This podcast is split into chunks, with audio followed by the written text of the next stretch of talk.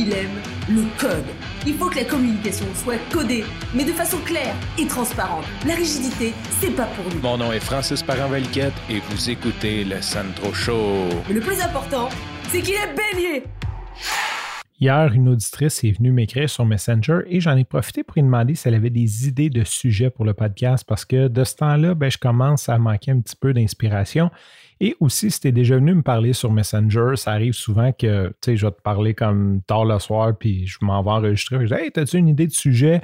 Donc, euh, merci parce qu'aujourd'hui, elle m'a répondu avec un roman. Il doit avoir vraiment une cinquantaine d'idées de podcasts, toutes aussi pertinentes les unes que les autres, surtout considérant que mon podcast a une connotation un peu documentation de ma vie. Et dans les sujets qu'elle m'a apporté, elle m'a parlé du permis de conduire. Et aujourd'hui, je vais te parler de l'obtention de mon permis de conduire ou comment que ça s'est passé. Je vais raconter cette histoire-là. Je ne sais pas, je vais peut-être le splitter sur deux épisodes parce qu'il y a deux parties euh, à mon permis de conduire. Il y a l'obtention du temporaire, puis il y a l'obtention du probatoire, l'examen, l'examen de la SAC. Et les deux, je pense qu'ils ont assez de viande pour faire un épisode chaque. Donc, je vais commencer par le temporaire. On va voir comment ça va. Si je vois que je suis rendu à 7 minutes et que je n'ai pas fini, ben, je ferai deux épisodes là-dessus l'obtention du temporaire. Bon, avant ma génération, je suis vraiment dans les premiers à qui c'est arrivé. Les gens allaient chercher leur permis de conduire à 16 ans. Il y avait comme un mois ou deux de temporaire et pouvaient tout de suite aller chercher leur permis probatoire.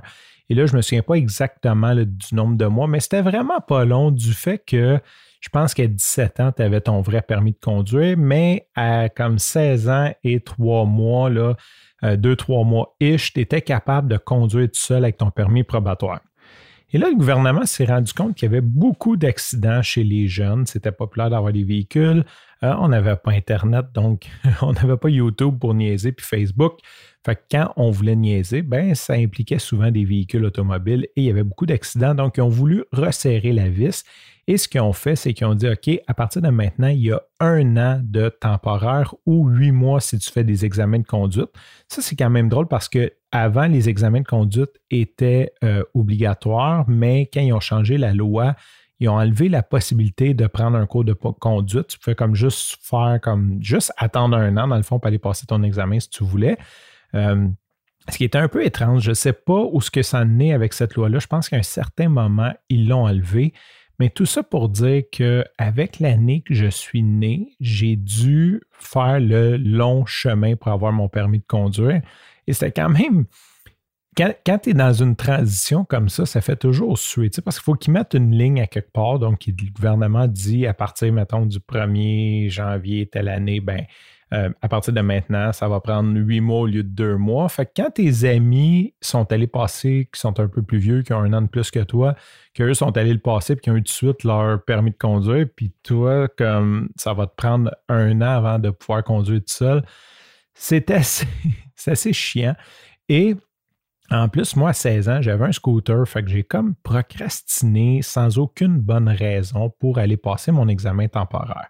Donc, Rendu comme en octobre-novembre, je me disais, il faudrait bien que j'y aille. je suis né en avril, donc j'ai attendu comme un six mois dans le vide. Euh, je vais passer mon permis temporaire. Et là, on s'en allait, ma mère et moi, à Ottawa, à stade sur le bord de la route, sur le bord de la 40, comme à l'heure de pointe, vraiment comme out of nowhere, dans l'ouest de la ville. Vraiment pas un super bon endroit pour s'arrêter. Puis elle me dit, ah, elle dit, euh, c'est toi qui chauffe. Je suis comme, OK. Tu sais, puis j'avais pas une très grande expérience de conduite. J'en avais quand même une parce que si on pourrait faire d'autres épisodes de podcast, disons qu'avant mes 16 ans, j'ai déjà conduit sans permis de conduire.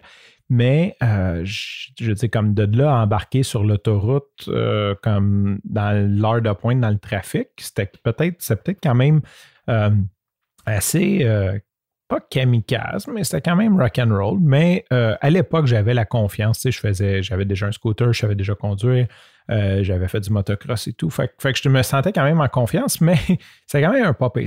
Donc, on embarque sur l'autoroute, on s'en va à Ottawa, on passe la journée à Ottawa.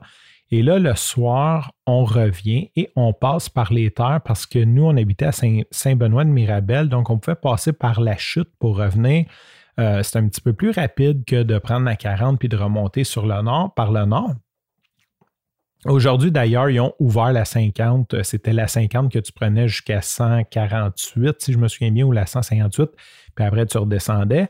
Euh, aujourd'hui, on va la 50 beaucoup plus longue. Elle fait quasiment, fait quasiment de, la 15 jusqu'à Montebello, si je ne me trompe pas. Mais avant la 50, elle n'était pas bien longue. Elle finissait comme à l'aéroport.